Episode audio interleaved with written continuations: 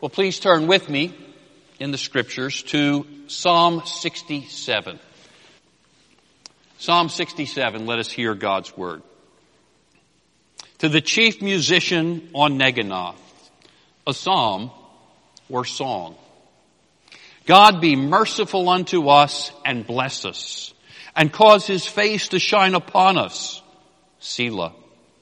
That thy way may be known upon earth, thy saving health among all nations. Let the people praise thee, O God. Let all the people praise thee. Oh, let the nations be glad and sing for joy. For thou shalt judge the people righteously and govern the nations upon the earth. Selah. Let the people praise thee, O God. Let all the people praise thee. Then shall the earth yield her increase, and God, even our own God, shall bless us.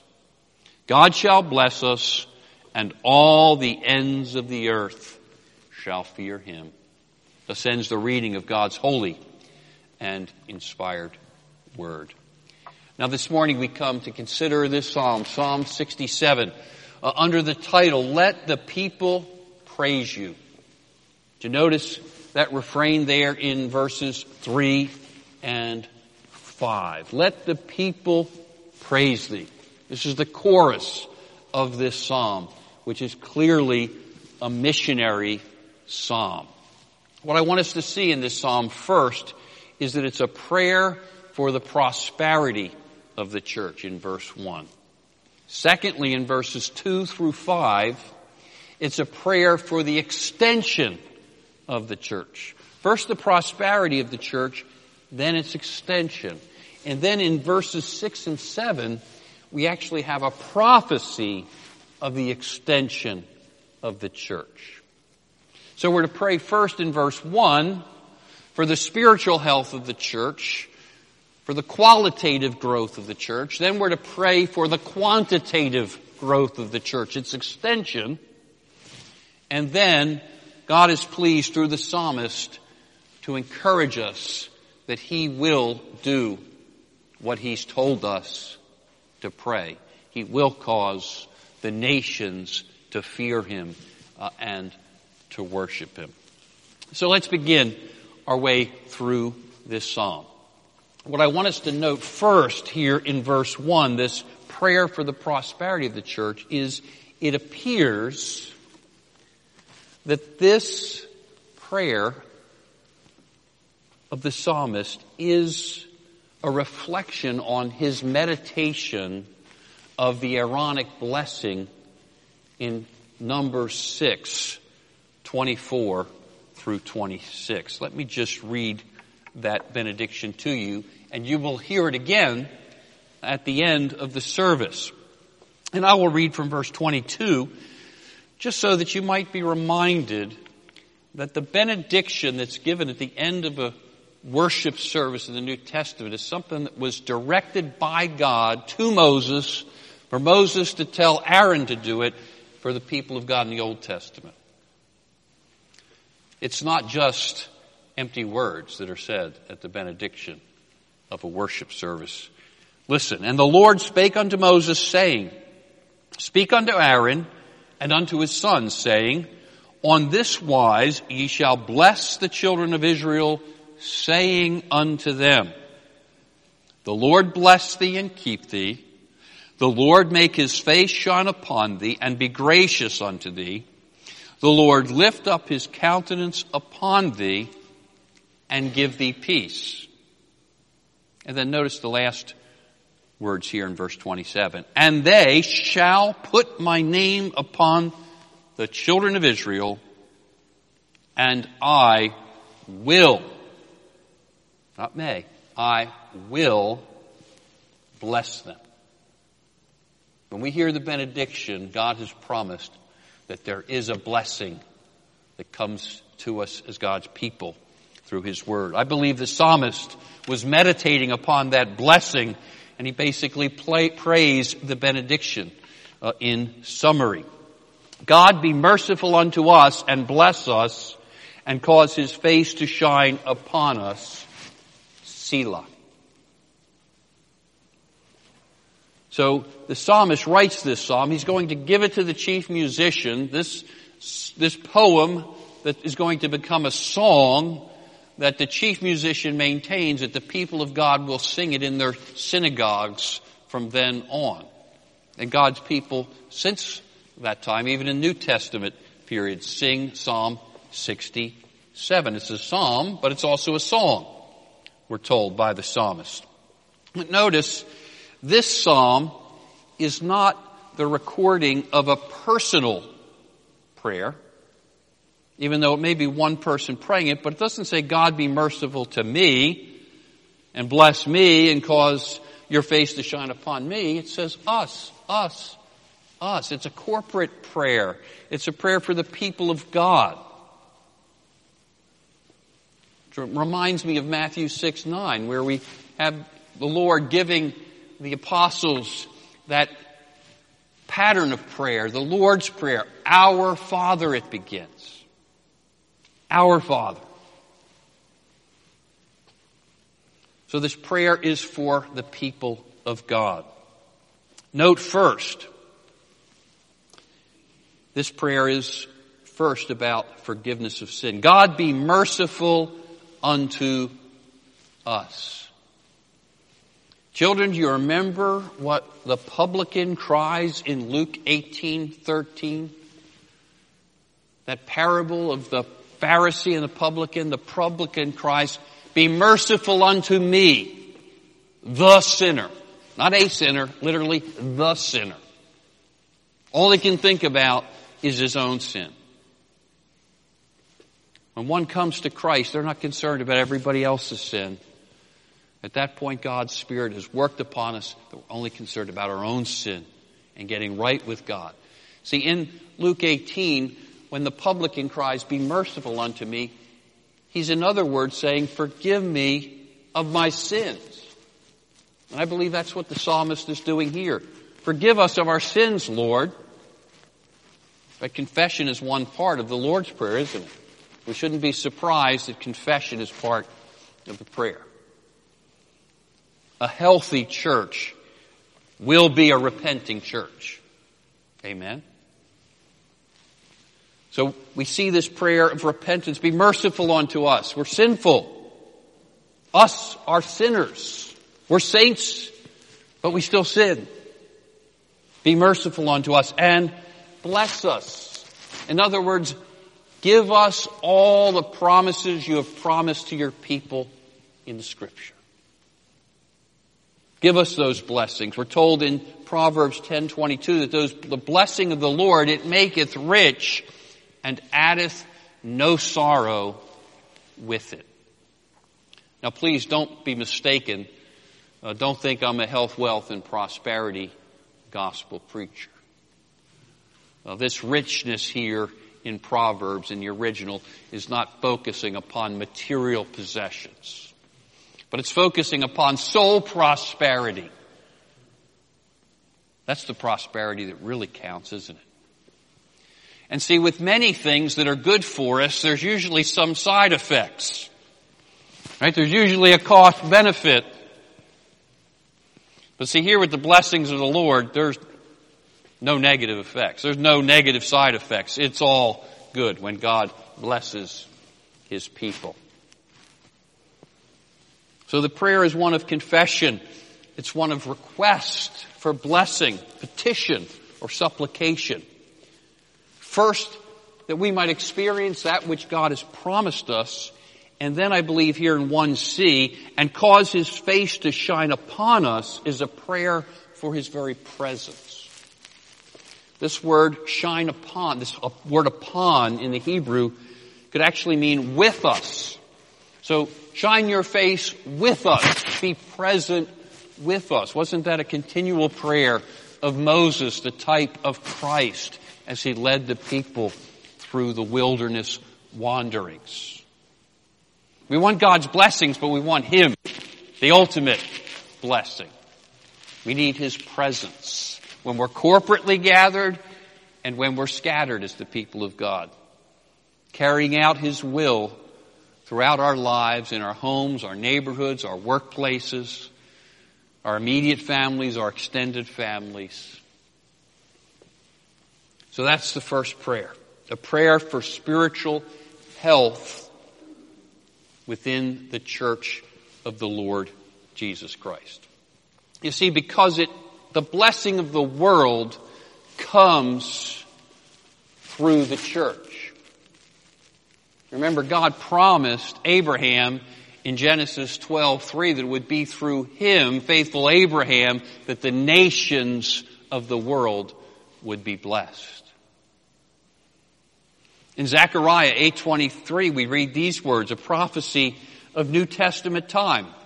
Thus saith the Lord of hosts, in those days it shall come to pass that ten men shall take hold out of all languages of the nations, even they shall take hold of the skirt of him that is a Jew, saying, We will go with you, for we have heard that God is with you.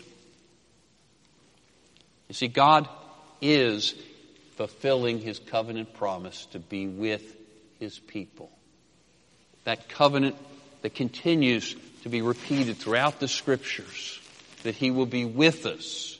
And we're told that true Jews, as Paul says in Romans, are Christians in the new covenant. And he promises that there will be people from all languages and tongues and kindreds and tribes then we'll hear and see that God is with us.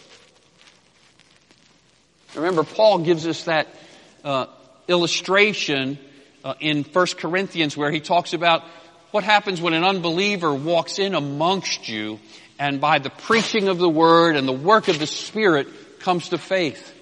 He'll bow down and say, indeed, God was among you. God is among you.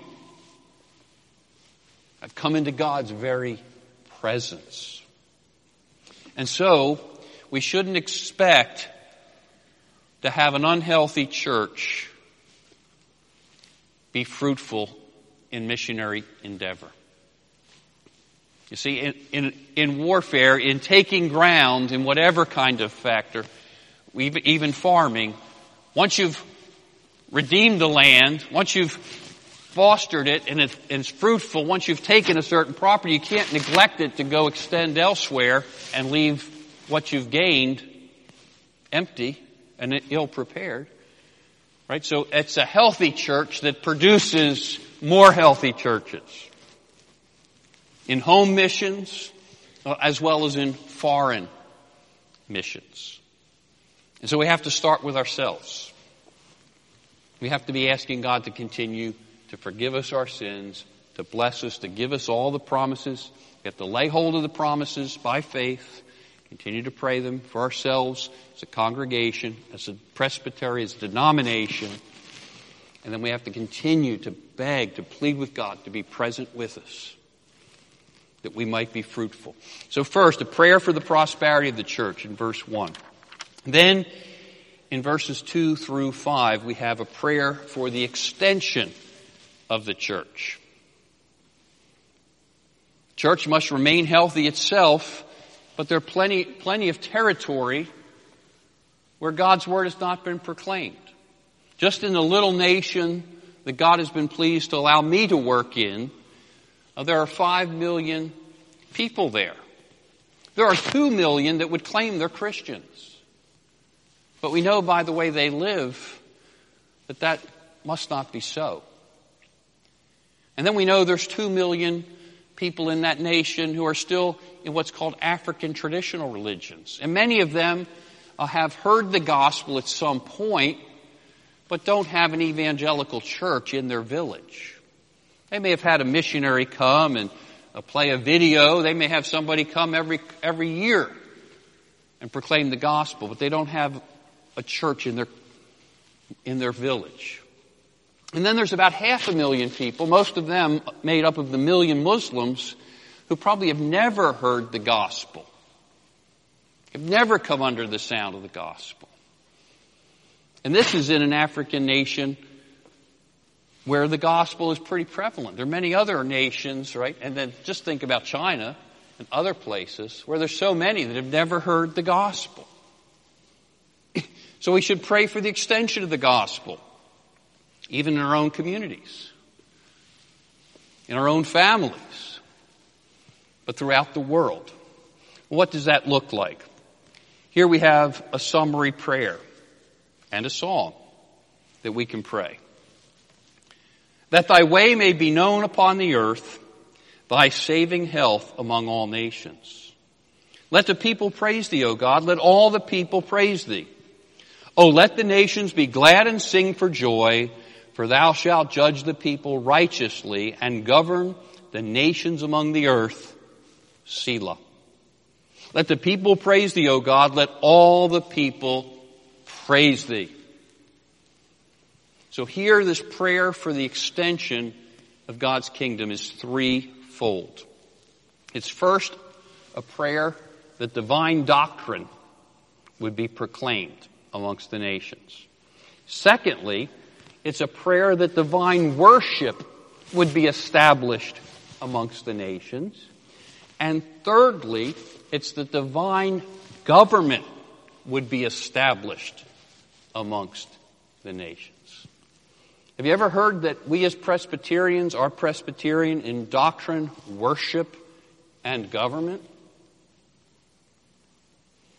It's interesting that when the gospel goes forth and we see the extension of the church, this is the way the church should seek to extend. If this is what we're to pray, is this not what we're to seek to do?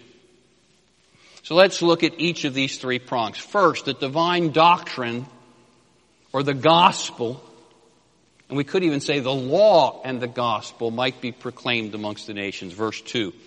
That thy way may be known upon the earth, thy saving health among all nations. Thy way. John Calvin says this refers to his covenant Many suggest it refers to the covenant law at Mount Sinai. Not the whole Mosaic law, but the moral Mosaic law. That law that was written by the finger of God onto tablets to indicate that it remains. It is not a temporary law. We're to pray that God's moral code might be known among the nations. Do you think that would be good for the nations if they kept God's moral code? Do you think it would be good for our nation? Right? Righteousness exalteth a nation. Why is our nation slipping more and more? Because its lack of keeping God's moral code. It is the law of liberty. And it's interesting here that it begins there and then goes to the gospel, the saving health or the salvation of God.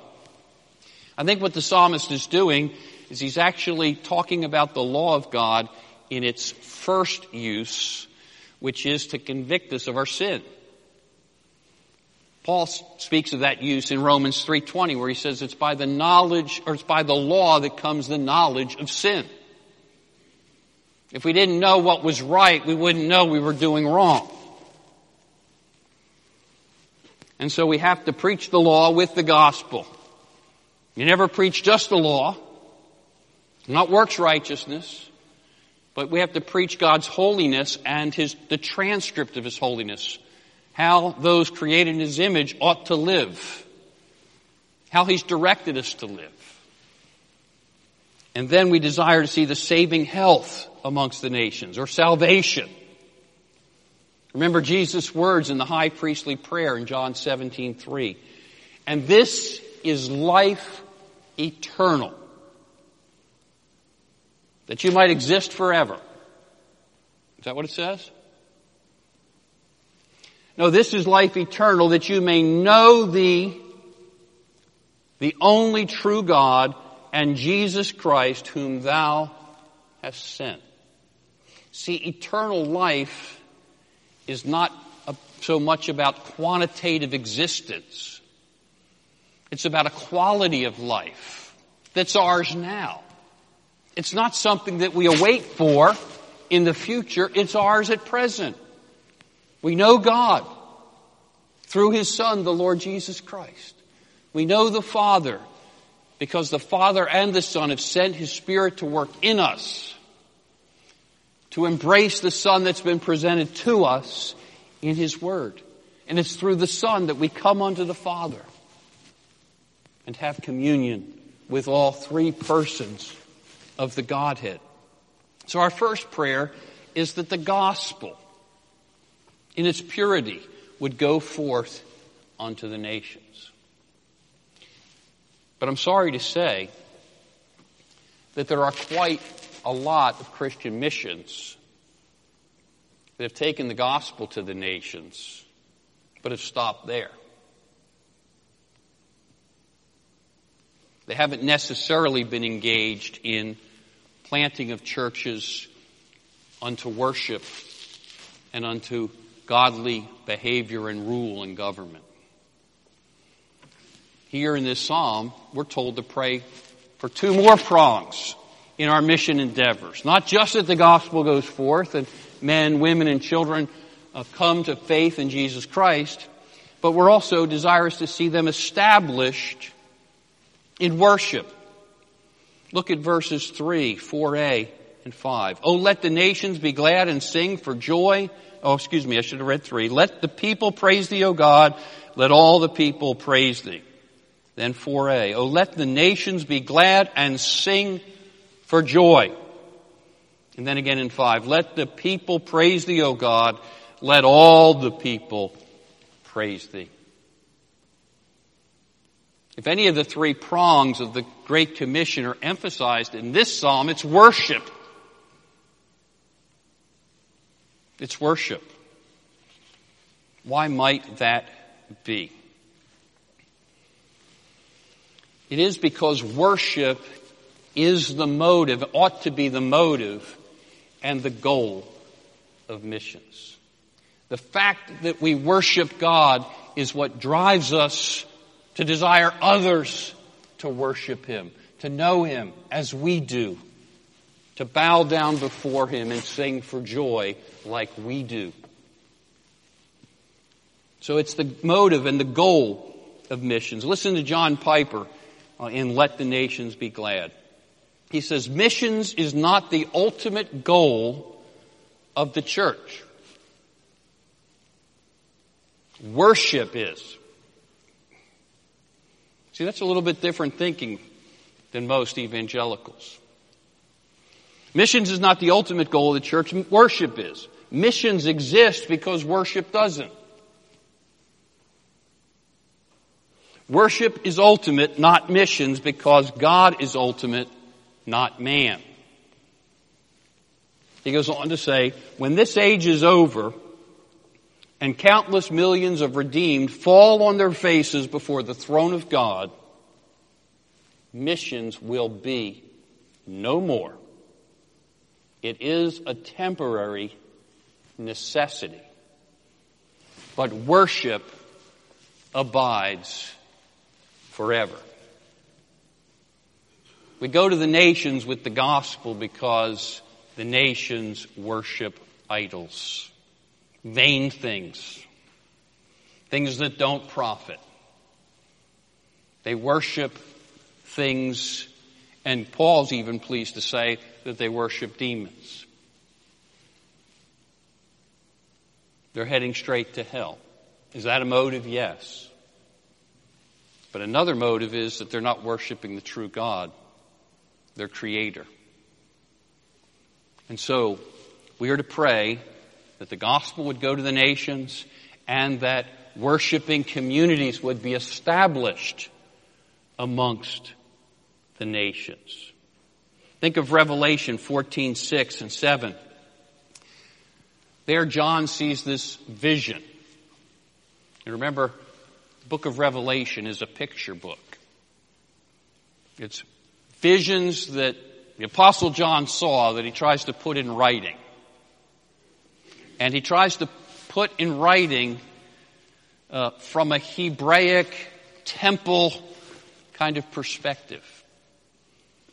Right? He's seen in the temple a pattern of heaven. Now he sees pictures of heaven and he's having to write them down in words. But in this passage, he's not speaking so much of the temple of God. He says, I saw another angel or messenger fly from the midst of heaven having the everlasting gospel to preach unto them that dwell in the earth and to every nation and kindred and tongue and people, saying with a loud voice, here's the everlasting gospel that this angel messenger is going to speak. Fear God and give glory to Him. It's not what most evangelicals would say. They would think that the angel's going to say, let Jesus into your heart. Right? But that's not what it says. It says, fear God and give glory to Him. Well, how do you do that? Obviously, through accepting the way of salvation that God has ordained through the Son, the Lord Jesus Christ. And it's not so much letting Him in, but kissing Him, as we have in Psalm 2. Kiss the Son, lest He be angry. And that kiss is not just a kiss of love, it's primarily a kiss of submission in that psalm. It's bowing the knee to the King of Kings and the Lord of Lords. Recognizing that we're not in control. The world doesn't revolve around us. That it's Him. It's the one that the Father has delegated all authority in heaven and earth. He rules and reigns. And He calls us to humble submission to Him in His way of salvation. So we're to pray that the gospel would go forth that worshiping communities would be established. And lastly, that divine government would be established, we're even told. In verse 4b, For thou shalt judge the people righteously and govern the nations upon the earth. You see, God's people are going to sing for joy because they have, their sins have been forgiven. God's righteousness, Christ's righteousness has been imputed to them. They've been adopted as children into the king, kingdom, into the family of God. God's begun a good work in them, as He has with us. We sing for joy at that in worship. We also sing that He rules over and reigns us. He protects us. He keeps us. The good work He's begun in us, He's promised that it would come to fruition at the day of Christ. So here it says that God will judge the people righteously. You see a lot of judgment that's righteous at present in our nation? It's never been pure, but it's certainly been better than it's been. We have a lot of people crying for social justice. And then when you ask them what it means, you find out it doesn't mean the same thing that you think it means when you understand what justice scripturally means. God's going to judge, but He's going to judge righteously.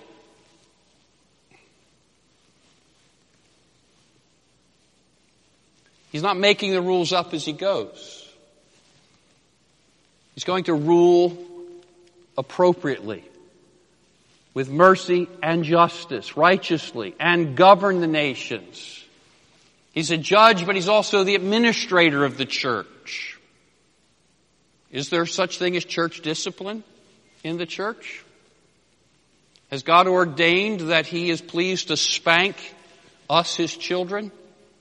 Paul says he is in Hebrews, or whoever wrote the book of Hebrews.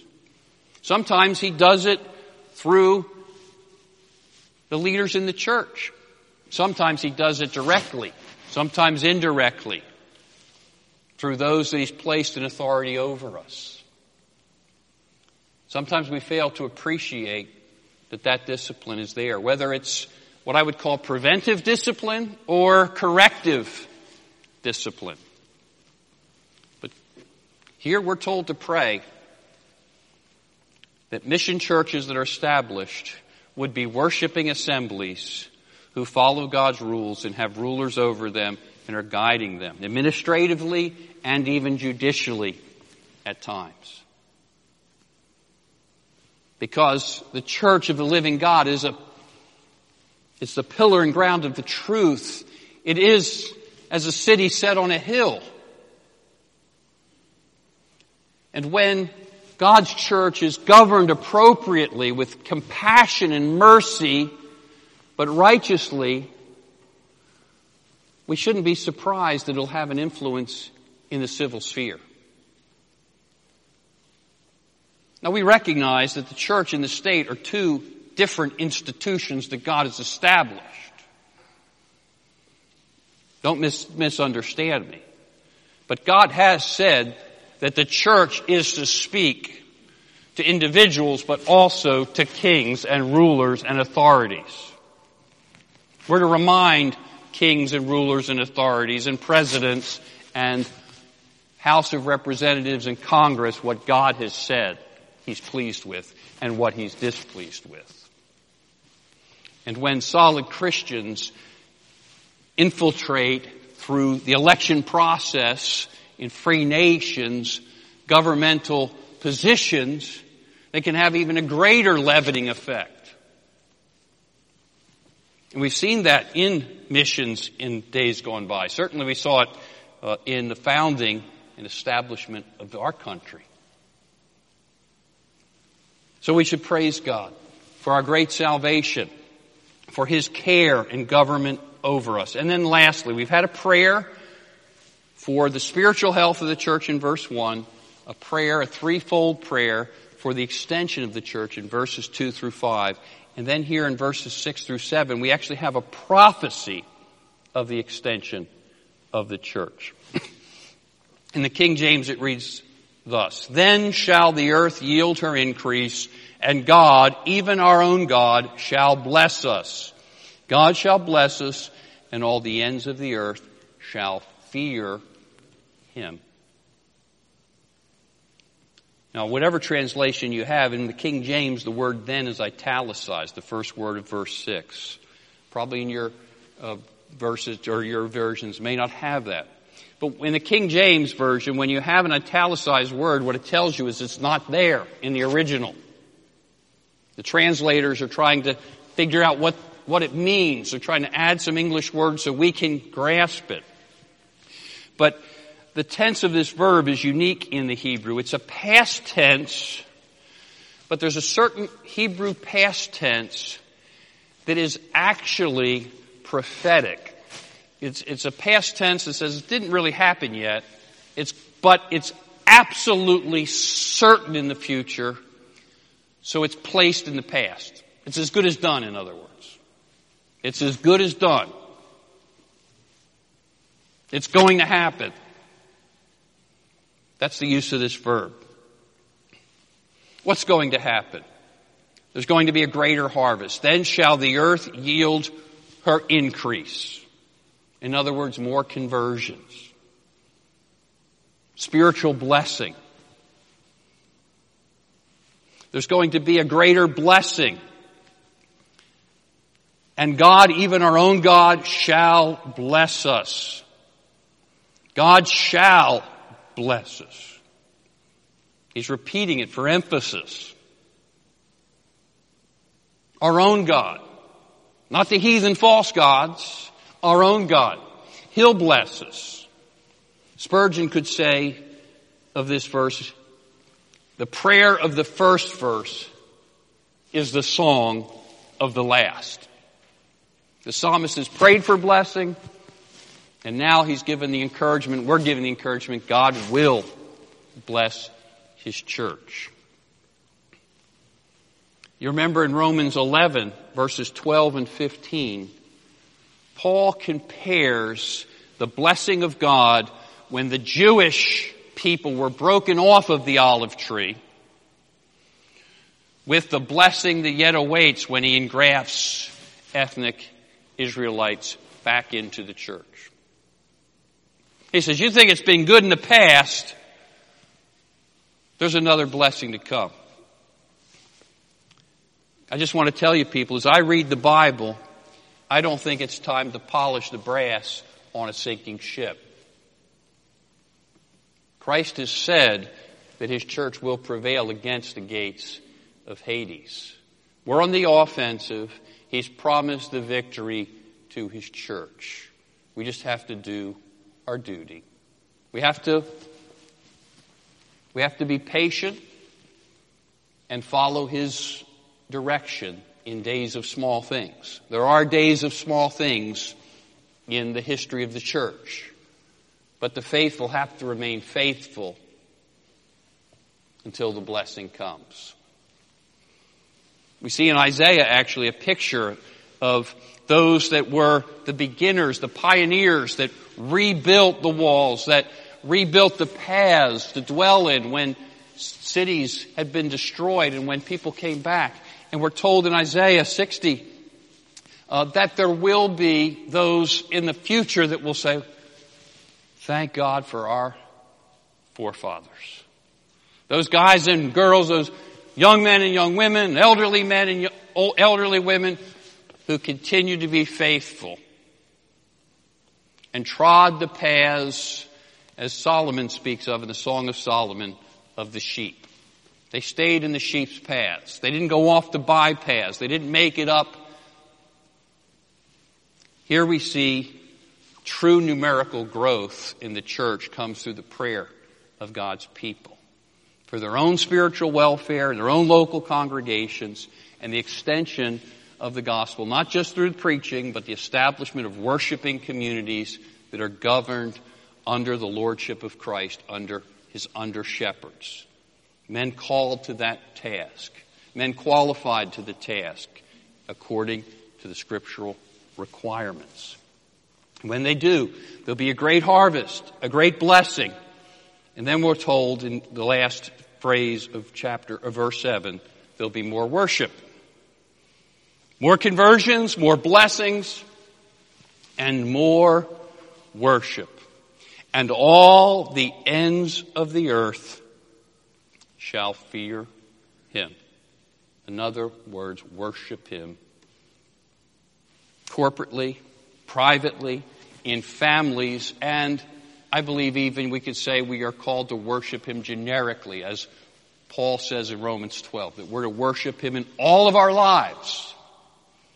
Our corporate worship is to be the out, is to flow out into all of our lives as we worship God and sing His praises for the great salvation that's ours in Jesus Christ. May we indeed be blessed today and may this congregation be blessed in the coming year, and may we see God's kingdom extended spiritually and numerically in the coming days. Let us pray. Our great God and Heavenly Father, we thank you for your holy word. We thank you that it has reached even us. We thank you that it's come in power through your Holy Spirit. We thank you that you have been pleased to make us worshipers of you, that you have drawn us effectually, savingly to the Savior. You've been pleased through your law, through your commandments, to help us to grasp our sinfulness, our wickedness in the light of your holiness. But we thank you that you've not left us there, but you've given us grace to see your beauty in the face of the Lord Jesus Christ, and you've enabled us to embrace him uh, as he is indeed a prophet, a priest, and a king. We thank you for this great salvation that's become ours through him. We thank you for the gifts, the blessings of adoption, of justification, of sanctification, of our continual preservation, and our ultimate glorification in body and in soul at the return of your Son. We look forward to that day and we ask that you would hasten today. Come quickly, Lord Jesus, is our cry. We ask these things in Jesus' name. Amen.